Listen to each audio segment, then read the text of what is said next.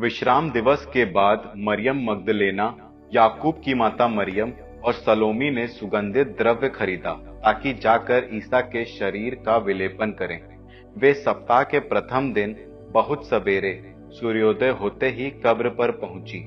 वे आपस में ये कह रही थीं, कौन हमारे लिए कब्र के द्वार पर से पत्थर लुढ़का कर हटा देगा?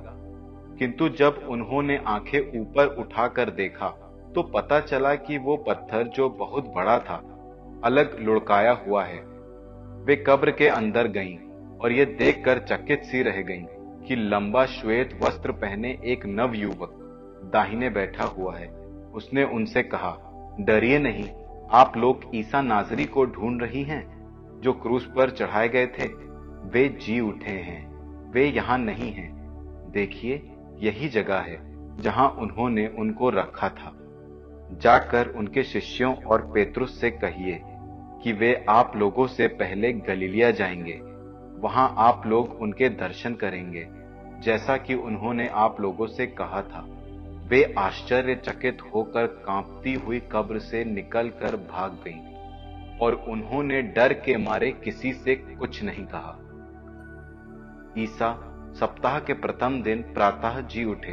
वे पहले मरियम मगदलेना को जिससे उन्होंने सात अबदूतों को निकाला था, दिखाई दिए। उसने जाकर उनके शोक मनाते और विलाप करते हुए अनुयायियों को ये समाचार सुनाया।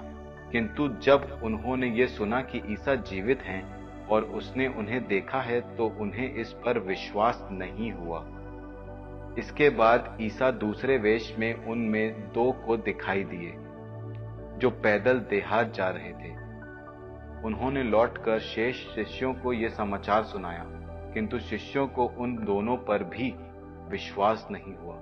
बाद में ईसा ग्यारहों को उनके भोजन करते समय दिखाई दिए, और उन्होंने उनके अविश्वास और उनकी हट धर्मी की निंदा की, क्योंकि उन्होंने उन लोगों पर विश्वास नहीं किया था, जिन्होंने ईसा को पुनर्जीवित देखा था। इसके बाद ईसा ने उनसे कहा, संसार के कोने कोने में जाकर सारी सृष्टि को सुसमाचार सुनाओ। जो विश्वास करेगा और बपतिस्मा ग्रहण करेगा, उसे मुक्ति मिलेगी। जो विश्वास नहीं करेगा, वो दोषी ठहराया जाएगा। विश्वास करने वाले ये चमत्कार दिखाया करेंगे। वे मेरा नाम लेकर अबदूतों को निकालेंगे, नवीन भाषाएँ बोलेंगे और सांपों को उठा लेंगे। यदि वे विष पिएँगे तो उससे उन्हें कोई हानि नहीं होगी।